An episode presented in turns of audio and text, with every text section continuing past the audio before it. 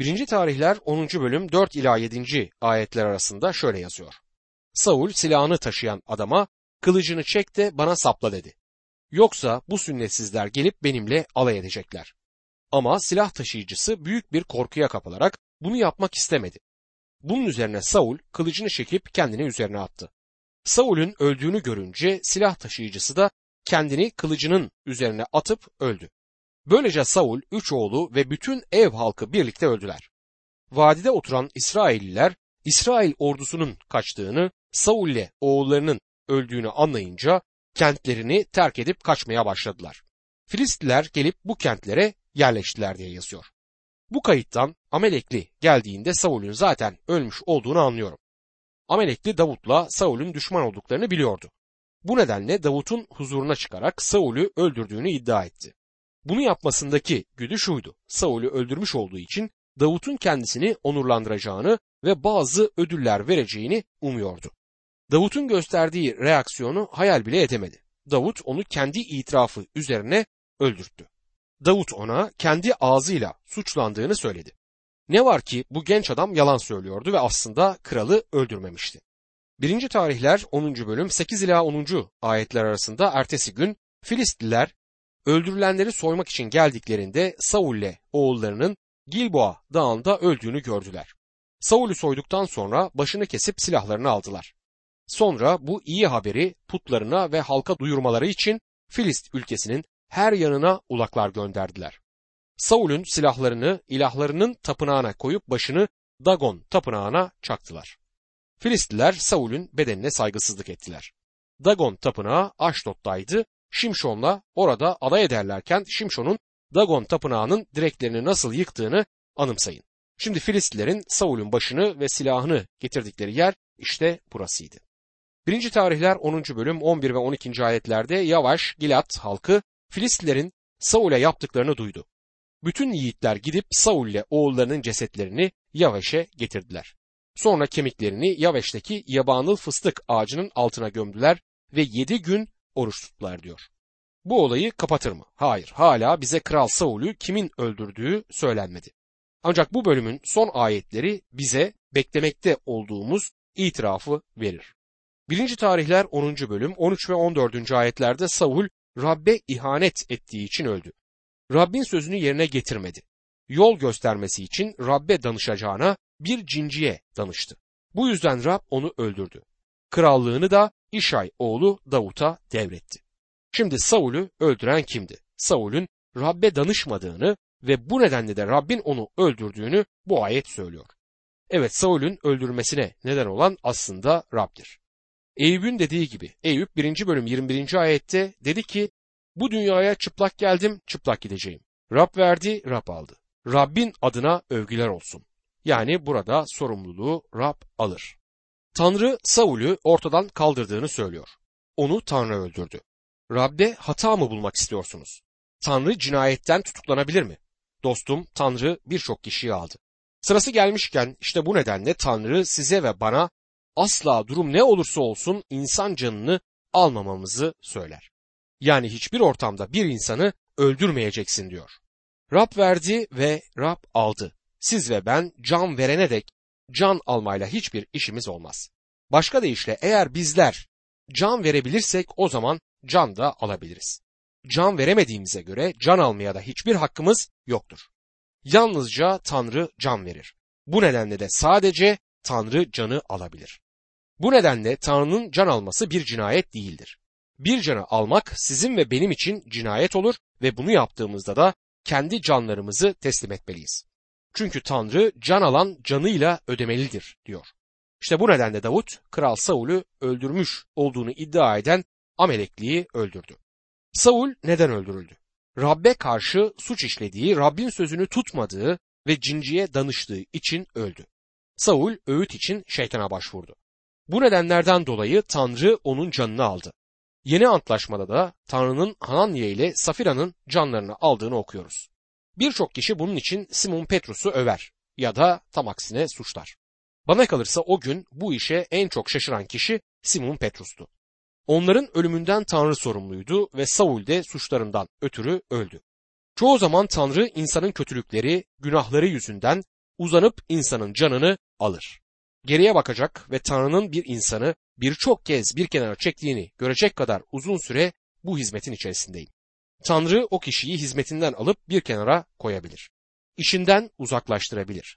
İnsanların işleri arasında dolaşır. Tanrı bugün hakkından vazgeçmiş değildir. Halen evreni yönetmektedir. Bu evren onun olduğu için o da bunu istediği gibi yönetir. Birini öldürmek isterse bu sizin ya da benim işim değil, onun işidir. Bize hesap vermek zorunda değil ama biz ona hesap vermek zorundayız. İpler onun elindedir. Hakem odur ve kararları da o verecektir. Sırası gelmişken sormak isterim. Bugün kimi dinliyorsunuz? Tanrı'nın sesini işitiyor musunuz? Yoksa insanın sesini hatta şeytanın sesini mi işitiyorsunuz? Bu insanların işlerine Tanrı'nın karışmasına neden olan günahtır.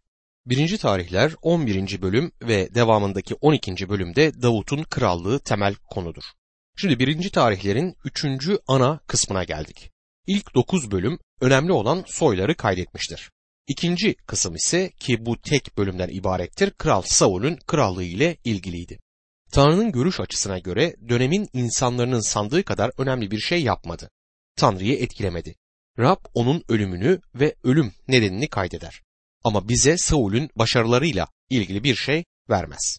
Şimdi Kral Davut'la ilgili olan bölüme geldik.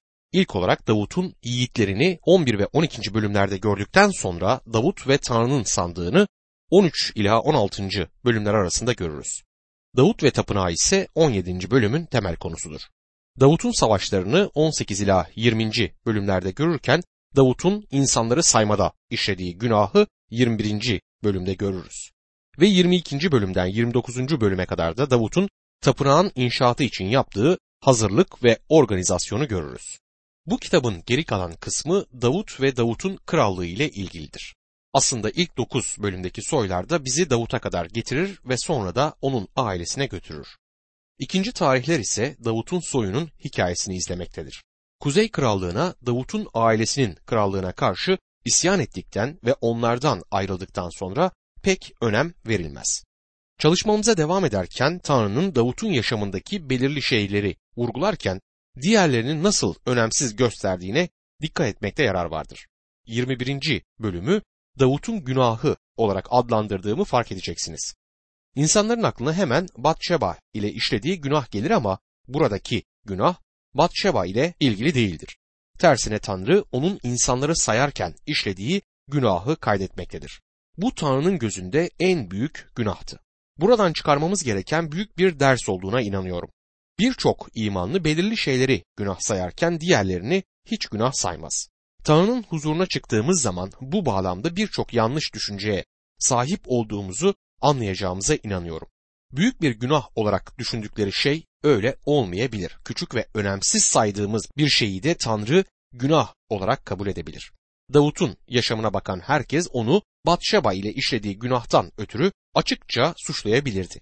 Ve Tanrı onu bu günah için cezalandırdı. Bu kötü bir günahtı. Ama Tanrı onu bağışladı. Zira Rabbe gelerek günahını itiraf etti. Günahından tövbe etti. Davut Tanrı'ya danışmadan insanları saydı. İnsanları sayma meselesi bize önemsiz gibi görünüyorsa da bunun Tanrı açısından önemli olduğunu bu bölümlerde göreceğiz. Neden önemli olduğunu da anlayacağız. Bu hepimizin günahla ilgili olarak farklı bir görüş açısı edinmemize neden olmalıdır. Günahı yalnızca eylem bakımından yani yapılması ve yapılmaması gereken şeyler olarak değil, düşüncelerin ve niyetlerin günahları olarak da görmemiz gerekiyor. Tanrı'nın günah anlayışını anlamak için Tanrı'nın sözünü çalışmamız gerekir. 1. Tarihler 11. bölüm 1. ayette İsraillerin tümü Hevron'da bulunan Davut'a gelip şöyle dediler. Biz senin etin kemiğiniz. Tarihin bu dönemini içeren şeyleri Samuel kitabından anımsarsınız. Davut güneydeki iki oymak yani Yahuda ve Benyamin oymakları üzerinde 7 yıl krallık yaptı ve başkenti de Hevron'du. Bunların hepsi tarihlerde göz ardı edilir.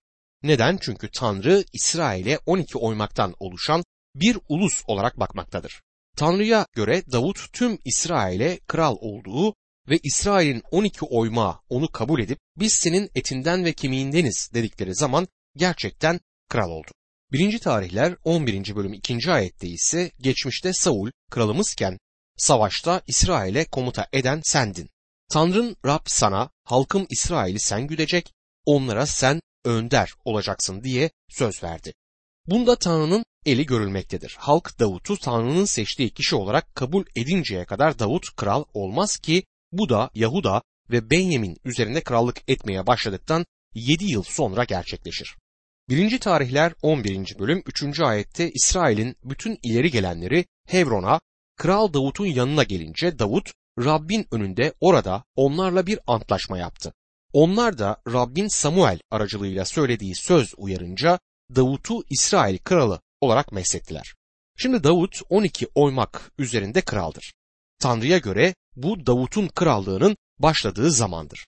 1. tarihler 11. bölüm 4. ayette ise Kral Davut'la İsrailliler Yevus diye bilinen Yarışlim'e saldırmak için yola çıktılar. Orada yaşayan Yevuslular diyor. Davut Yarışlim'i denetlemişti. Sanırım orada bulunup orayı iyice araştırmıştı. Hatta orayı Yeşu'nun oraya göndermiş olduğu casuslardan bile iyi biliyordu. Yarışilim'le ilgili oldukça bilgisi vardı ve başkent olarak da Yarışilim'i seçmişti. Tapınağın inşa edileceği yer Yarışilim olacaktı. Bu Davut'un seçimi ve Tanrı'nın da onayladığı bir seçimdi. Tanrı'nın sözünde Yarışilim kenti ile ilgili olarak çok şey söylenmiştir. Yarışilim tabii ki bugün gördüğümüz gibi bir kent değildi. Birçoğunuz Yarışilim'i ziyaret etmiş ya da resimlerini görmüşsünüzdür. Son yıllardaki kazı çalışmaları ilk dönemlerdeki duvarın bugünkü yönünden ters yöne gittiğini göstermektedir. Davut'un şehri aşağıdaydı ve tapınağa bakmak için hep başlarını yukarı kaldırırlardı. Daha sonra duvarlar taşınıp da Sion Dağı'na inşa edilince tapınak bölgesine bakmak için başlar eğildi. Bugünkü durum böyledir. Yaruşilim kentinin büyük bir kısmı yukarıdaki tapınak bölgesindedir. Tapınak bölgesi bugün Yaruşilim'den geçen bir dağ sırası olan Moria dağı üzerindedir. İşte orada duvarın dışında o dağ sırasında İsa Mesih'in çarmıha gerildiği yer olan Golgota tepesi vardır. Davut'un seçtiği yer burasıdır. 1. tarihler 11. bölüm 5. ayette Davut'a sen buraya giremezsin dediler. Ne var ki Davut Sion kalesini Davut kentini ele geçirdi diyor. Davut Sion kalesini ya da bir başka deyişle Hisar'ını aldı ve oraya sarayını inşa etti. Sion Dağı Davut için çok değerliydi. 1. tarihler 11. bölüm 6. ayette ise Davut Yavuzlulara ilk saldıran kişi komutan ve önder olacak demişti. İlk saldırıyı Seruya oğlu Yoav yaptı. Böylece ordu komutanı oldu diye yazıyor. Yoav Davut'un hizmetindeki bir numaralı adamdır. Davut'a danışmanlık yapan ve orduyu yönlendiren en önemli kişi bu kişiydi. Davut'un yiğit adamlarından birisiydi. Davut'a ilk geldiği zamanki yiğitliklerini, orduyu nasıl yönettiğini ve Davut için nasıl savaştığını anımsayacaksınız. Bu adam bir nevi başbuğuydu. Bunu günümüze uyarlarsanız onun Davut'un dönemindeki süper gücün başı olduğunu söyleyebilirsiniz. Pirinçten yapılan her şeyin ordu ve deniz kuvvetlerinin ve sahip oldukları diğer şeylerin başındaydı. Bütün bunlardan sorumluydu. 1. tarihler 11. bölüm 7. ayette ise bundan sonra Davut kalede oturmaya başladı. Bunun için oraya Davut kenti adı verildi diye yazıyor. Davut'un şehri ya da Davut kenti aslında Sion Dağı bölgesindeydi. Öyle ki Davut'un sarayı da buraya inşa edildi. Kayıtlardan anladığımız kadarıyla Davut Sion Dağı'nı sevdi. 1. tarihler 11. bölüm 8. ayette ise çevredeki bölgeyi Millo'dan çevre surlara kadar uzanan kesimi inşa etti. Yoav da kentin geri kalan bölümünü onardı diyor.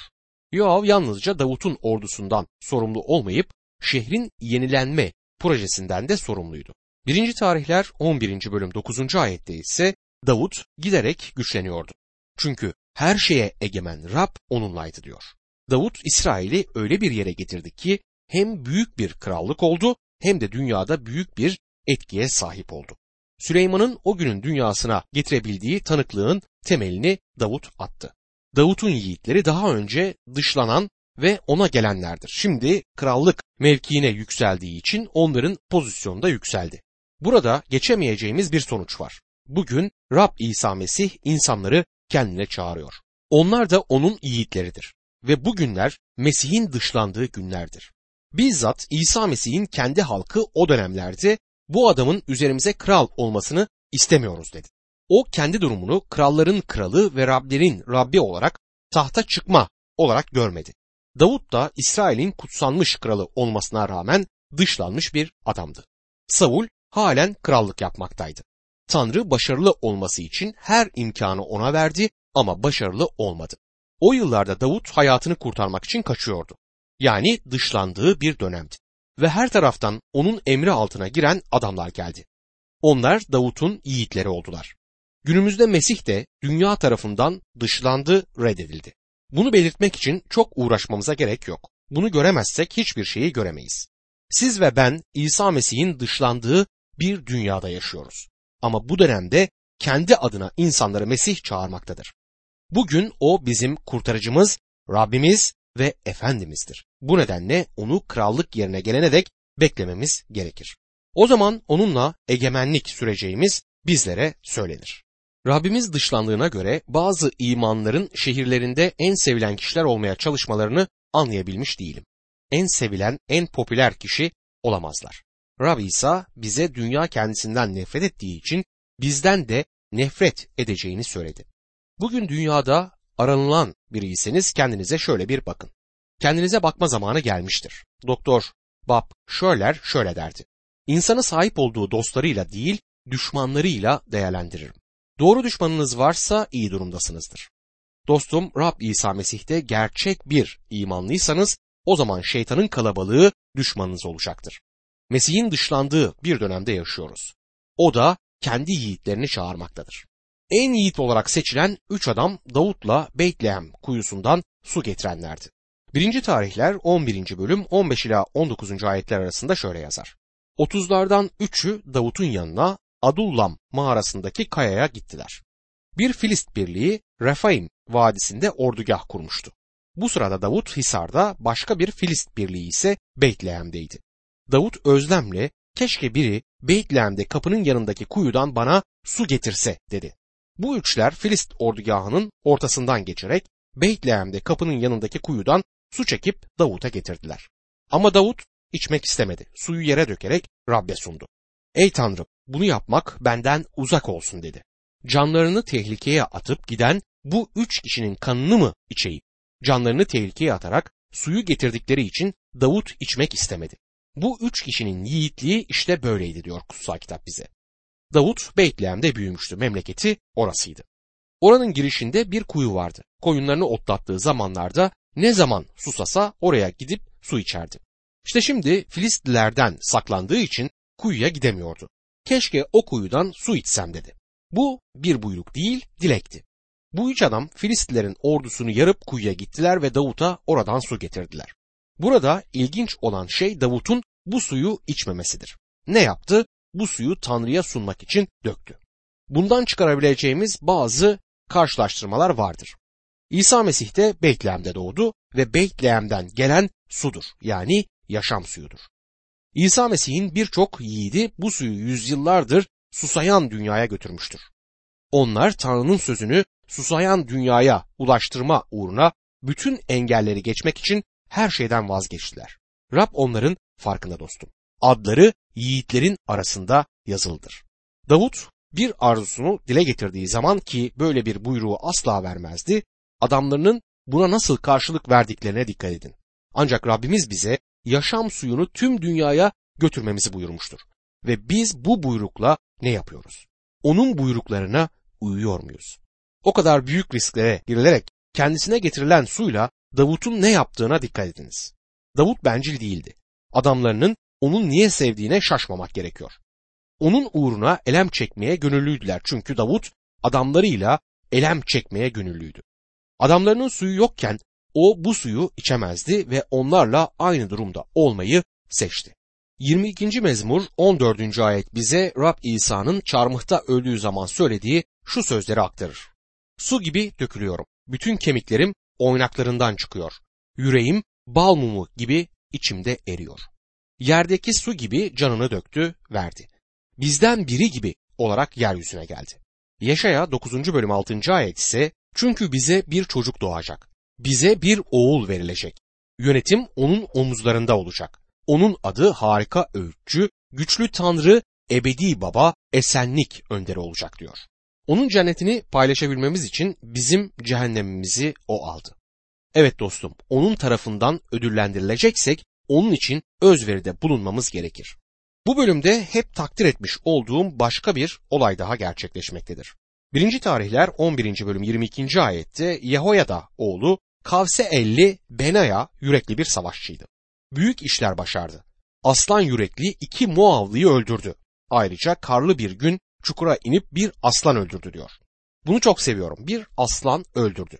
Bunu ne zaman yaptığına dikkat ettiniz mi? Bunu karlı bir günde yaptı. Rabbimiz buna önem verdi. Rabbin inanlar topluluğuna karda, yağmurda gelen sadık halkına önem verdiğine inanıyorum. Şimdi 12. bölümde dikkatinizi çekmek istediğim tek bir olay var. Dışlandığı günlerde Davut'un yanına Gad oymağından bazı adamlar geldi. Onlarla ilgili şöyle bir kayıt var. 1. tarihler 12. bölüm 14 ila 18. ayetler arasında. Bu Gadlılar ordu komutanlarıydı. En güçsüzleri yüz, güçlüleri bin kişinin yerini tutardı. Birinci ay Şeria ırmağı her yana taşmışken karşı yakaya geçtiler. Oradaki vadilerde oturanların tümünü doğuya batıya kaçırdılar. Benyamin ve Yahuda oğullarından bazı kişiler de Davut'un yanına saklandığı yere gittiler. Onları karşılamaya çıkan Davut şöyle dedi. Eğer bana yardım etmek için esenlikle geldiyseniz buyurun bize katılın.